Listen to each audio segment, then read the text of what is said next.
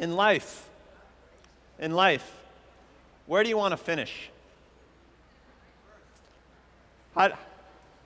Not first or last, although the last shall be first and the first last. Um, where do you want to where do you want to leave life? How, how do you want to leave it? What like one thing do you want to make sure to accomplish, or one legacy to have, or what condition do you want to be in on the day that your life ends? So that's what I mean. Where do you want to finish up in life? Think about that for a second. Where do you want to finish up? How do you want to finish up in life? I think that's a great meditative question. Where do you want to finish life? That's, that's a question I ask myself quite a bit, actually, because if I keep the end in sight, it usually keeps me running well, you know. I don't, I don't meander off quite as much as I would otherwise. I think it's a tough question to answer both specifically and wisely.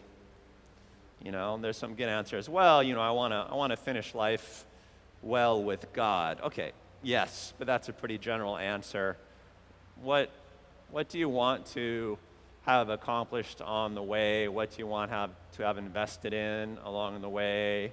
Is there some measure you want to have achieved by the end of your life? It's good to have goals. But life is surprising, right? There are all sorts of twists and turns, so it's hard to be super specific about that. In, in our culture, uh, and sort of, you know, Gen X and, and, uh, and down, the millennials, uh, I, think, I think we're actually pretty good starters.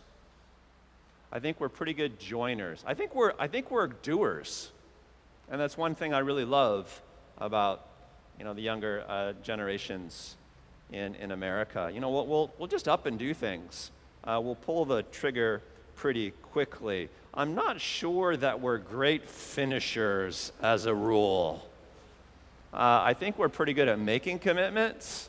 I'm not entirely sure we're good at following through on commitments for a long time because we're sort of a keep your options open, always search for a better deal sort of people, by and large.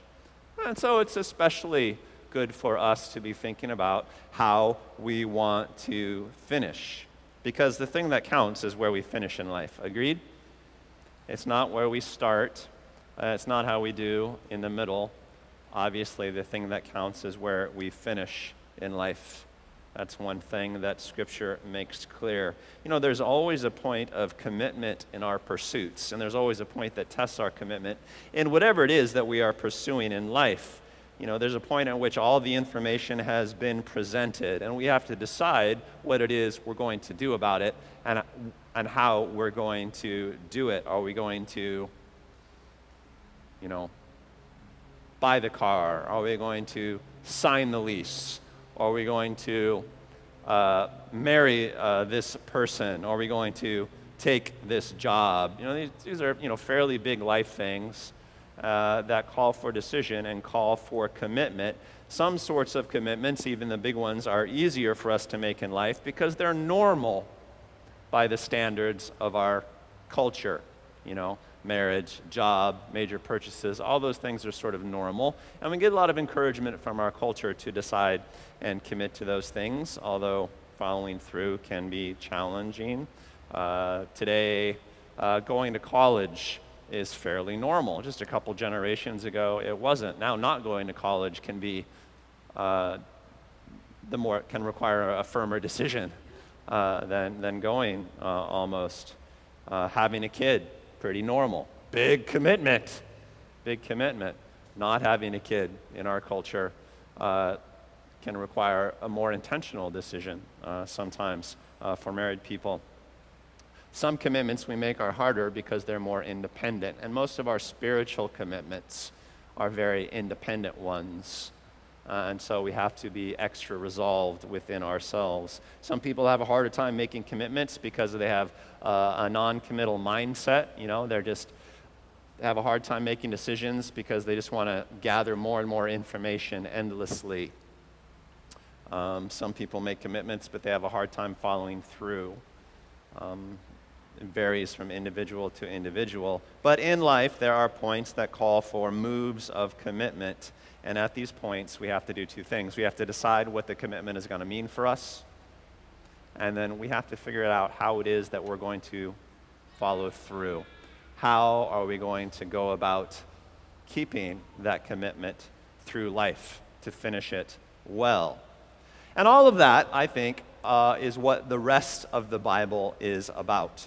We've been in this uh, sermon series on the whole arc of the Bible. We're taking a look at not just one book of the Bible, but the whole Bible, but we're taking a look at it from like the 30,000 foot level, from beginning to end. And, and today we're kind of wrapping up our arc of the Bible. We're taking a look at the rest of the Bible, by which I mean uh, the Bible that follows after the Gospels, after the Jesus stories, after Matthew, Mark, Luke, and John becomes the book of Acts, which is a history of the early church, and then a lot of books called epistles or letters. And what they are, that they are they're letters written from Christian leaders to churches or groups of churches uh, in, uh, in the New Age of, of uh, the New Testament. Uh, and, they're, and they're basically the epistles, the letters, there are letters of advice from Christian leaders uh, that are uh, about well, they're commentaries and extrapolations on the Gospels. Uh, basically, they're saying, all right, we have uh, all the teachings of Jesus that we have recorded, we have the Jesus stories recorded. Now, now let's kind of extrapolate from there. Let's figure out what all those teachings mean for us as we try to live them out. So they're commentaries in that, in that so they're coaching uh, in, that, in that sense. And, and there's a lot of uh, advice on living the life that comes from believing what Jesus taught in the Gospels and living the life that comes from believing in the Jesus stories that we read in, in the Gospels. Here's how it all fits together very generally at 30,000 feet. At the beginning of the Bible, in our old ancient stories we find in the book of Genesis, we discover that the basic problem of humanity is whether or not we trust God. Uh, when we don't trust God, bad things happen. Uh, that's what the early stories are about. Uh, and so God sets up the world in such a way that the point of life is to grow in trusting God. And the first thing we learn about uh, the way God has set up the world is that to trust God, we have to go on a journey, a faith journey. And the stories of Abraham and the, and the very early faith journeyers come in the, in the latter part of the book of Genesis. Uh, the journey of faith is a journey of purpose instead of a journey of security. It's always a journey into some degree of uncertainty, and it always involves trying to walk out the purpose that the Lord gives to you, the calling that the Lord gives to you. Then we get a chunk of the Bible that's all about getting free, the stories of the Exodus, the story of God's people coming out of slavery. Then we get a chunk of the Bible that's about staying free.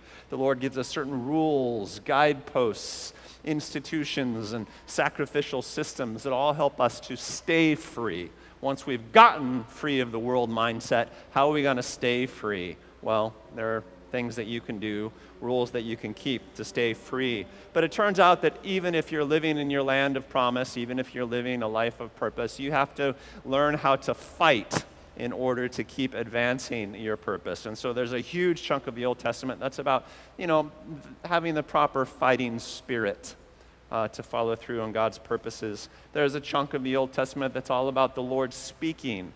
Uh, God speaks in real time, and so we always should be listening. So we get tons and tons of prophetic books and tons of information about how God speaks and how, how listening to God requires faith.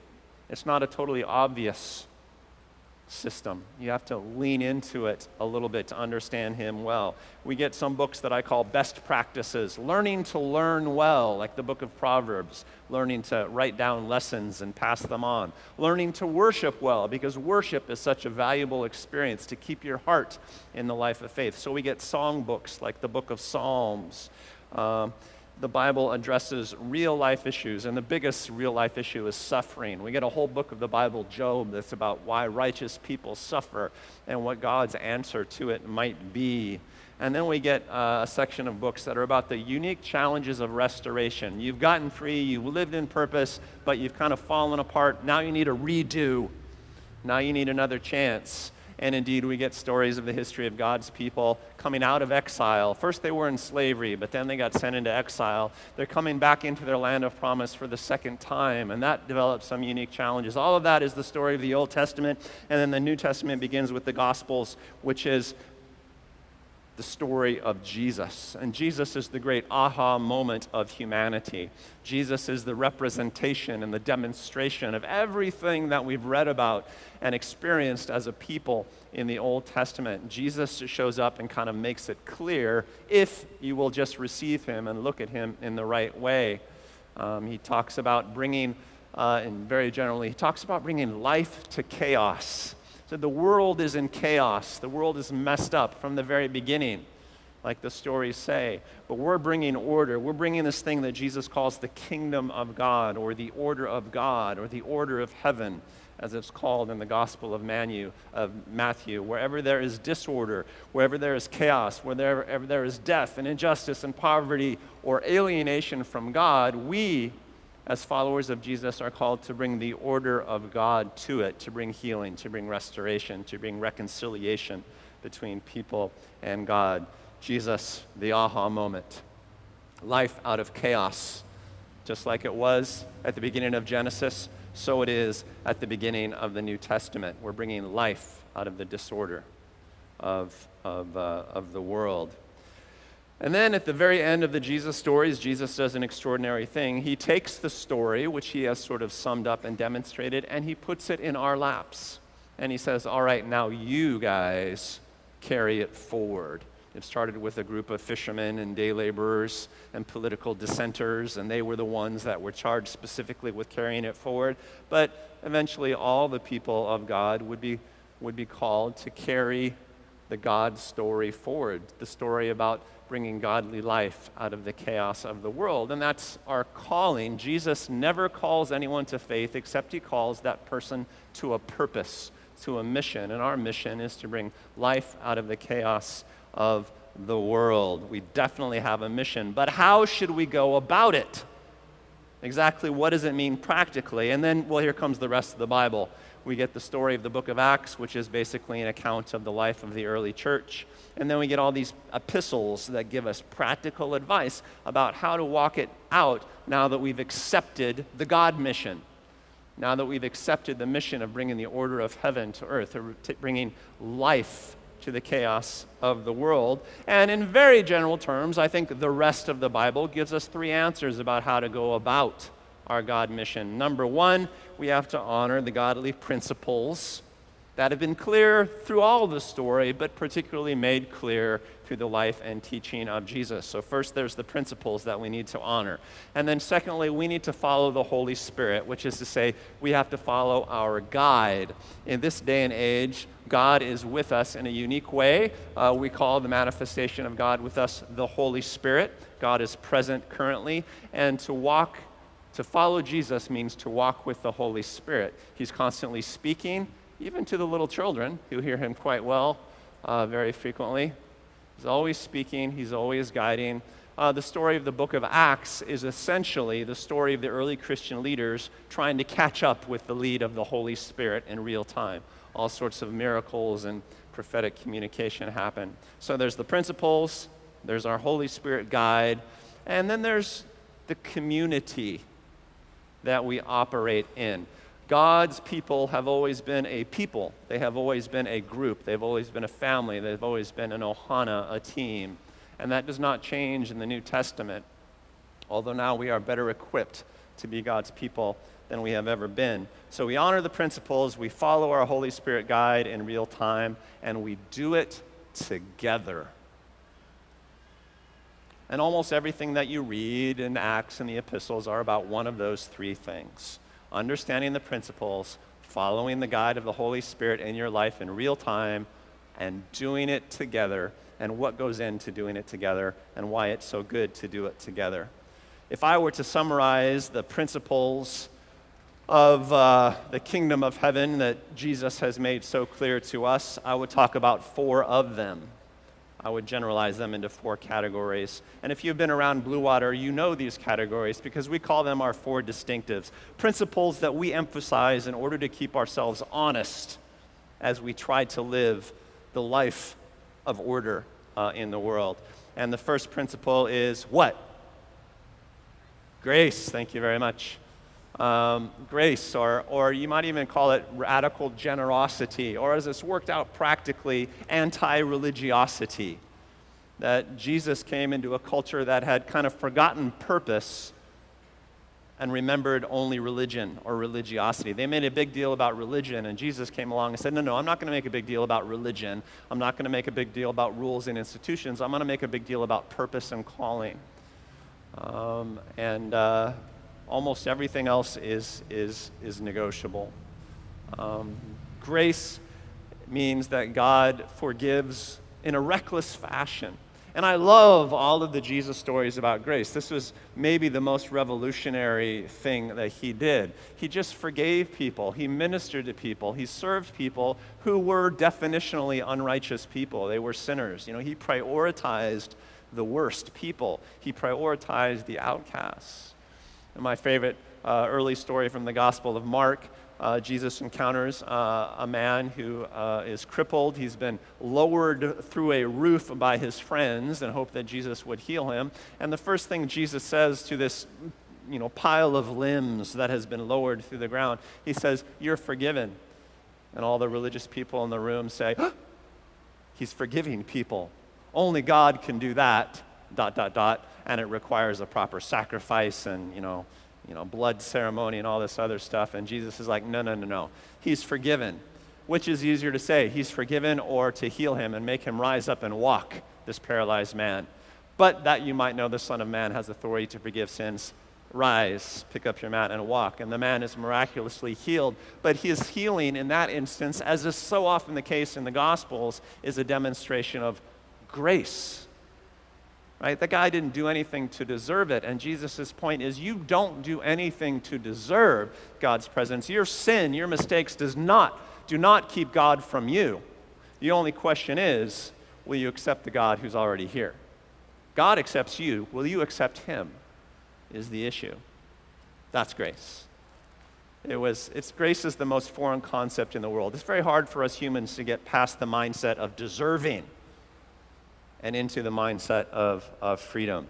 Grace is a big one. The second big one, actually, it's the thing that by quantity of teachings Jesus taught about more than any other thing in all of the Gospels. And I'm talking about what, Blue Waters?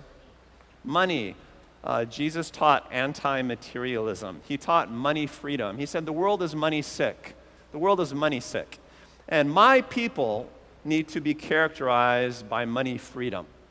You know, you can have money, you can have a lot of money or you can have a little bit of money, but I need you to be money free. I need you to not worry about money.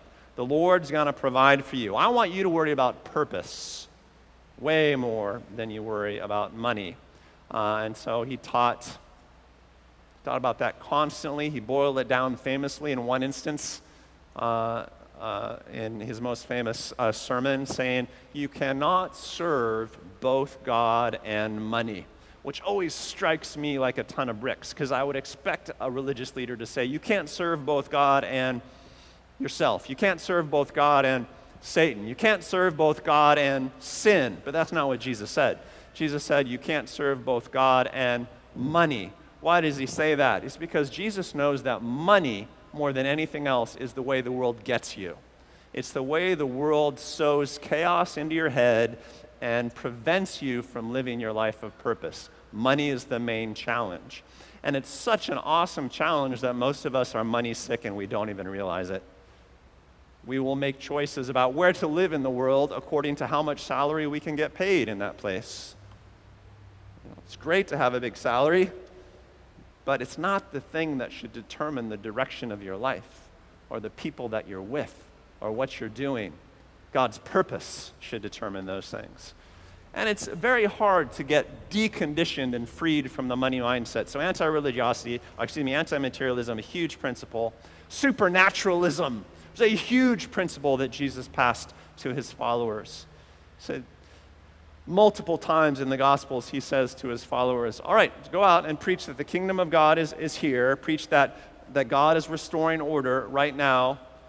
Uh, heal the sick, raise the dead, uh, cleanse the lepers, uh, cast out demons. In other words, just go do a bunch of supernatural things because that is, is one main way in which we live in an otherworldly fashion, and two, we restore order to the world. So we have to hear from God supernaturally, or we have to heal each other supernaturally. Or on occasion, as made manifest by the miracle of the loaves and fishes, we need to receive provision supernaturally. Look, we are supernatural people. We are supernatural people. We don't get a miracle we don't get the miracle that we want every time that we snap our fingers, but if we are living lives that don't require miracles, then we have missed the boat. We've missed the boat entirely. So, supernaturalism was actually a huge thing for Jesus. He taught on it again and again and again. And then mission orientation. I've already said it that Jesus never called a person to faith except that he called that person to a job and a job to do. Follow me, and I will make you fishers of men. There was always a second part. Right? To follow Jesus, you need to know what you're about. You need to know what you're going to do for the sake of faith in the coming week. Um, those are the principles.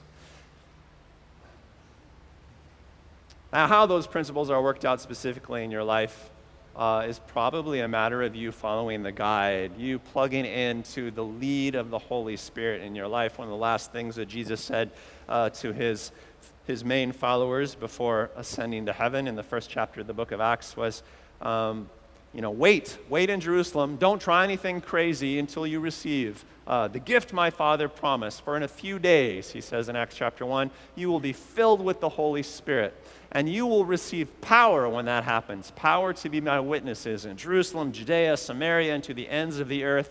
If you are going to pull this off, guys, you're going to need some power from the Holy Spirit, from God's presence in the, in the here and now. And then the rest of the book of Acts is about those guys trying to keep up with the Holy Spirit as he constantly uh, surprised them. Um, my favorite example comes from Acts chapter 10, where Peter has been called to the house of this Gentile, this Roman uh, centurion, this Roman leader. And he doesn't think that Gentiles can come into the club yet. He doesn't think that they can get baptized. But lo and behold, the Holy Spirit just jumps on all the Gentiles while Peter is preaching, and they all start praising God and prophesying and speaking in tongues and doing all of these supernatural things. Peter eventually goes back to Jerusalem where the other apostles get mad at him. You let Gentiles in? How dare you? And he said, What could I do? The Holy Spirit fell upon them. They received the gift just like we did. The Holy Spirit was always a step ahead, and we're always trying to catch up with the Holy Spirit. There's a great kind of summary of life in the early church in this fashion in Acts chapter 2, verses 42 through 47. It's, it's a scripture on your program. And what, what this is right at the beginning of, uh, of the book of Acts, it's what it really is, is an early account of how, how Jesus' followers, some people that had walked with him and some people that were brand new who had just come into the fold, if you will, they, they were trying to figure out what to do I mean, there was no tradition, there were no institutions, there was no guidebook. It's like, how do we live this out? So, this is kind of where they landed on that. They devoted themselves to the apostles' teaching, because they knew, they knew what Jesus said directly, and to fellowship, to gathering together, to the breaking of bread, sharing meals, and to prayer everyone who was filled with awe at the many wonders and signs performed by the apostles. Very supernatural time. All the believers were together, together, and had everything in common. They shared all of their material possessions. They sold property and possessions to give to anyone who had need. extraordinarily anti materialistic, extraordinarily supernatural. Every day they continued to meet together in the temple courts. They broke bread in their homes and ate together with glad and sincere hearts, praising God and enjoying the favor of all the people. And the Lord added to their number daily those who were being saved. Greek sozo, literally restored, those who were coming back into their full humanity with God. I just think that's a tremendous summary, right? It sort of puts it all together. All the principles are there the supernaturalism, the mission orientation, uh, the anti materialism, the grace, the radical generosity, and the community. How many times does the word together appear in that summary? One of the first things God people realized when Jesus disappeared from the earth, and they were like, all right, I guess it's our show, show now. What do we do? Well, we kind of do what Jesus did, and we better do it together. We better do it together. Keep ourselves honest, make the most of it. So, this gets us to community. Our community, our gathering together, is sort of the engine of trust and purpose in our lives. A commitment to God is always a commitment to gather with people.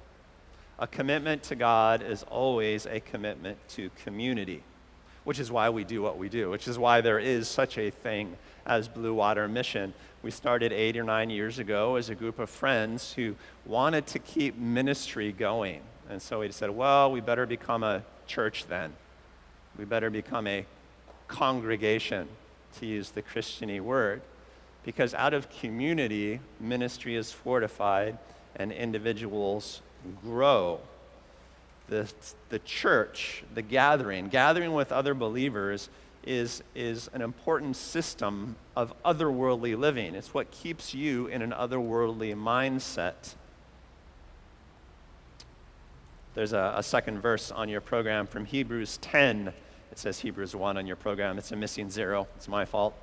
Hebrews 10, 23 through 25. So this is one of the epistles, one of the early early Christian leaders writing advice to God's people. And about a generation or so has passed since Jesus' life on earth. And little section of advice that has become very famous in the life of the church. Let us hold unswervingly to the hope we profess, which is kind of a fancy way of saying, let's make sure we walk the talk. For he who promised is faithful. And let us consider how we may spur one another on toward love and good deeds. All right, so let's walk the talk and, and let's figure out how to help each other do what we're supposed to do.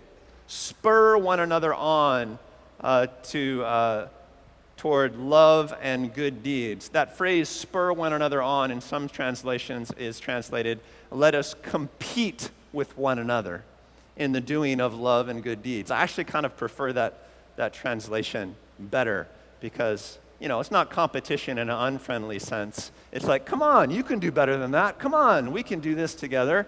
This sort of idea of as, as best you can be let us spur one another on toward love and good deeds. Let's consider how best to do that. Dot, dot, dot. Not giving up meeting together, as some are in the habit of doing. So, the best way to spur one another on, the best way to help each other to follow through on your life of purpose is to gather together. You gotta have a, you gotta have a posse. You gotta have peeps. You gotta have a crew. You gotta have an ohana if you're gonna live the life of faith. Some people are in the habit of forgetting that. Some people are like, well, you know, it's just me and God. It's just like, you know, I've got enough in my life. I can't really commit to a larger community. You will get taken out. Let us uh, consider how we can spur one another on toward love and good deeds, not giving up meeting together as some are in the habit of doing, but encouraging one another, giving courage, giving faith to one another and all the more as you see the day approaching. It's never been more important than it is today. It's never been more important than it is now. Uh, it's in the community where all the principles are worked out. It's easy to have a lot of grace for people if you're not around people. And then you start gathering with them, and you find out that they're they're troublesome uh, creatures. It's easy to be in love with someone uh, until after marriage. And then you find out that love takes a little work. And then once you do the work, honey, it's really easy to be in love with someone. uh, again. But, you know, there's a difference between love and romance, of course.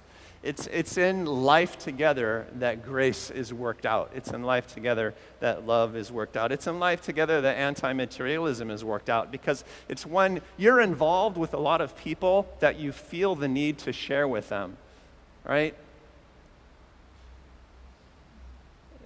It's, uh, it's hard to live a life of materialism if you're surrounded with very poor, needy friends.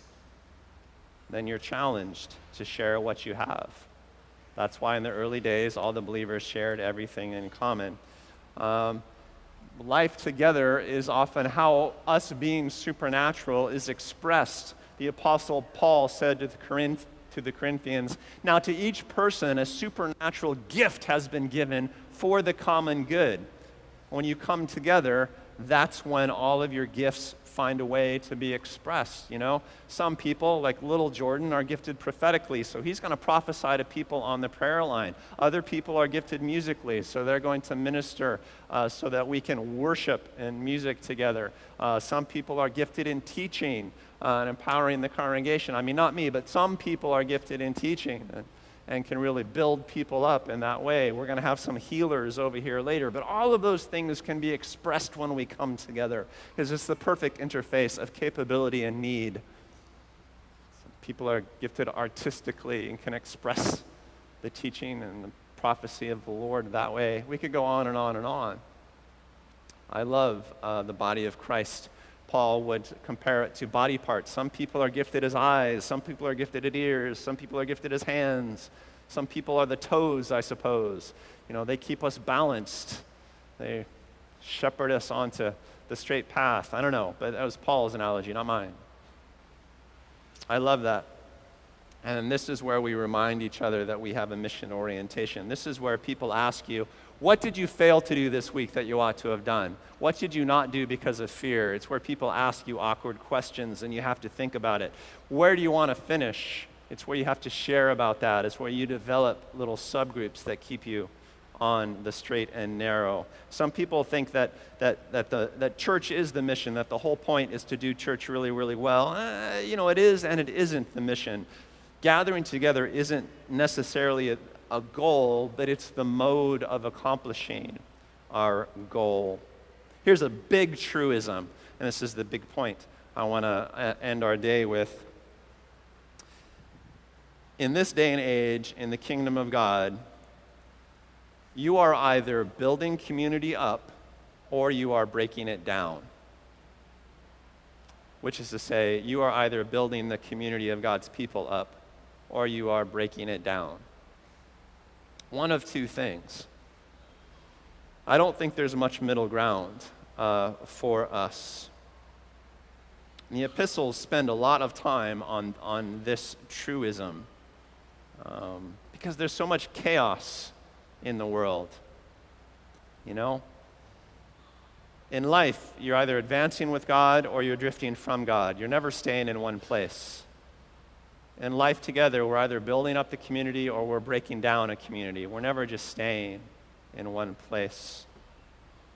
Um, so, in the early parts of the book of Acts, the early epistles, we read a lot about the conflict between the Jews and the Gentiles in the early church. You know, like everybody was being gathered in to the family and the Jewish people had certain customs that the Gentile people did not share, and, and how was it that they were coming together? And that was a big conflict. They had to figure out how to build up community together, a community of diversity. That was like the first really huge issue in, in the church. And they decided that they would side on building community up, putting aside everything that they possibly could in order to make it work in a diverse environment there are huge, huge chunks of the epistles are given over uh, to what you might call living in peace with one another.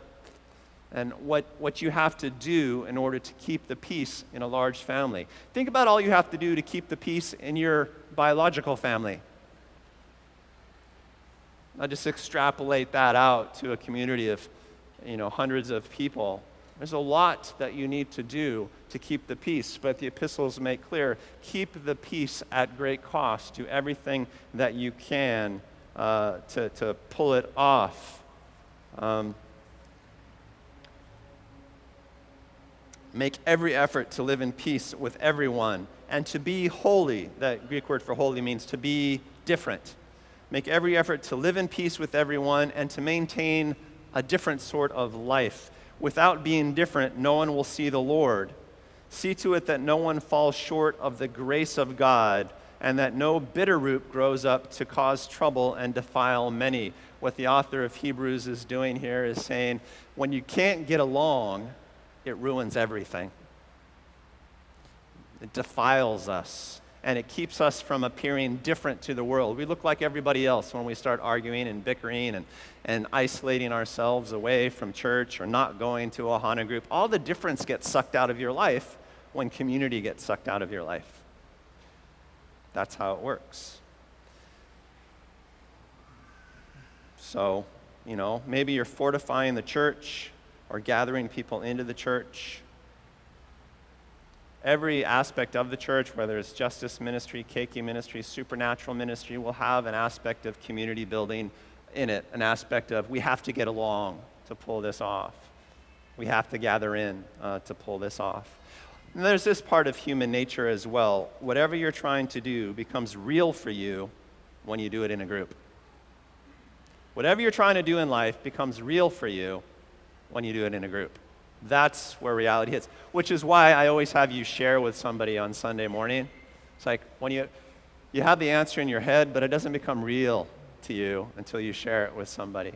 And then there's a whole other order of, of reality. I had to learn this lesson about community the hard way because I am as introverted as they come. Um, and, and life with people has always been uh, difficult for me. Um, I am uh, most comfortable alone, least comfortable with people. It's easier for me to talk to hundreds of people than to like sit with one or two people and have a conversation. Anybody else like that? Just kind of how I'm wired. More than other people, I think I need to be disciplined about the way that I do community. It was like my first big discipleship lesson uh, when I was in college. I learned it really well, and I have shared it so many times over the years. Um, I will, from time to time, chase different ones of you down. And I will say, Where have you been? Um, how, are you attending an Ohana group? Something like that. I want you to understand why I'm doing that. It's not because I just really need your butt in the seat on Sunday morning so that I feel like a better man or something like that. It's because I know that without community, you're not living a life of purpose.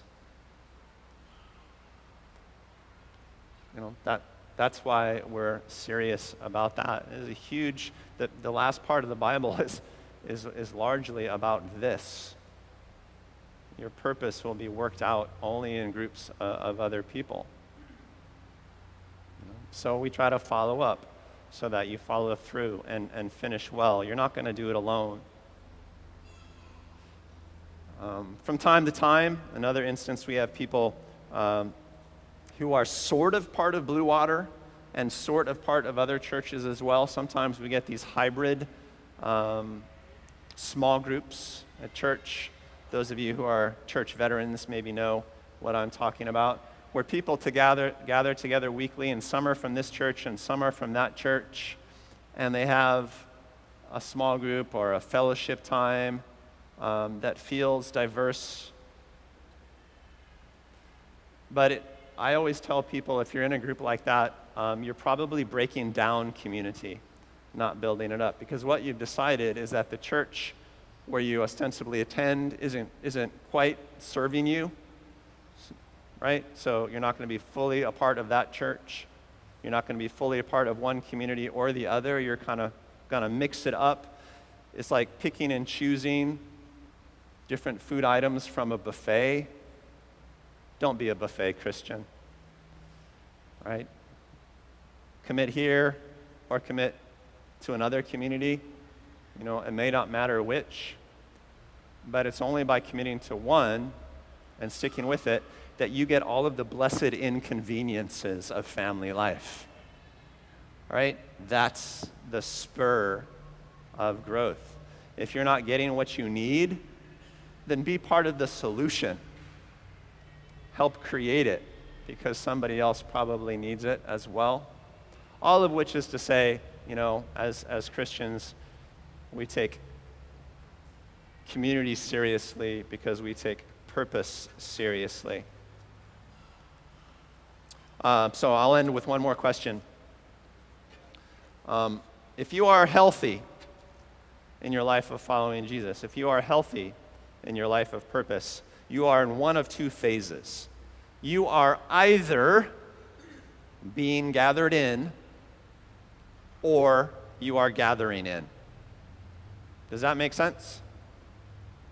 You are either in the process of kind of getting to know the ropes, of working it out, of figuring it out like the early Christians were doing. Like, okay, well, what, I, I, I buy into it now. What do I have to do to make my life work in light of Jesus? What do I have to do to get the principles working? What do I have to do to follow the Spirit? What do I have to do to live out a life of purpose? You're in that early phase uh, of figuring it out. You're being gathered in to uh, the community of God's people. And if that's where you are, fantastic. That's awesome. You got to join an Ohana group, and then you've got to figure out some place uh, to serve in, in, in, ministry, probably.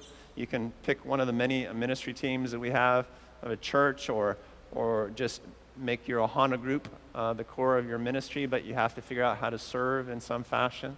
That's the process of being gathered in. If you're there, if you've, if you've sort of aced that bit, then you have to be one who gathers others in. Right?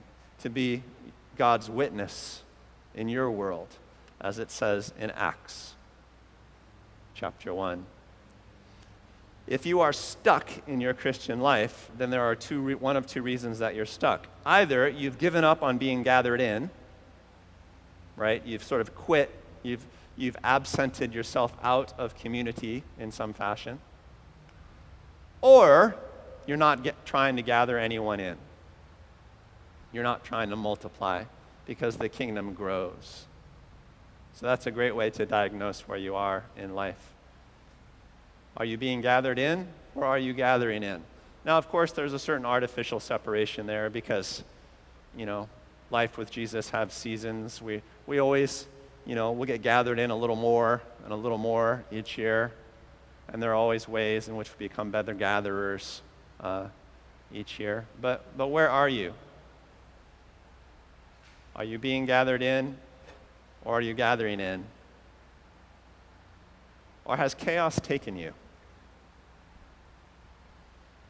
Have you lost your momentum? Are you failing to finish, to follow through?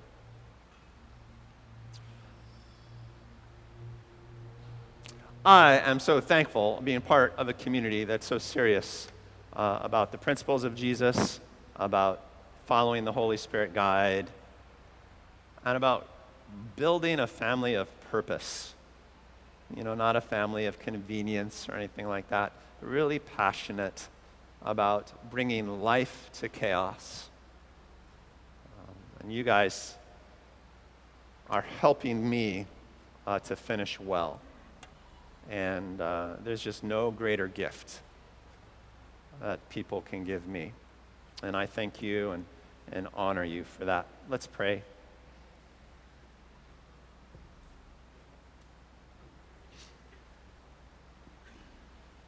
The communion servers come up, please. Well, Heavenly Father, um, I, uh, I thank you that the end of the story now falls to us. And I pray that as we follow Jesus, you would empower us with the Holy Spirit to be different and to spur one another on toward love and good deeds. I pray that we would be extraordinarily flavorful people, that we would be full of salt and full of light. I pray, Lord, that as we celebrate communion today, as we celebrate community with you and community with one another, that our communion would be a communion of purpose, faith and grace. In Jesus' name, amen.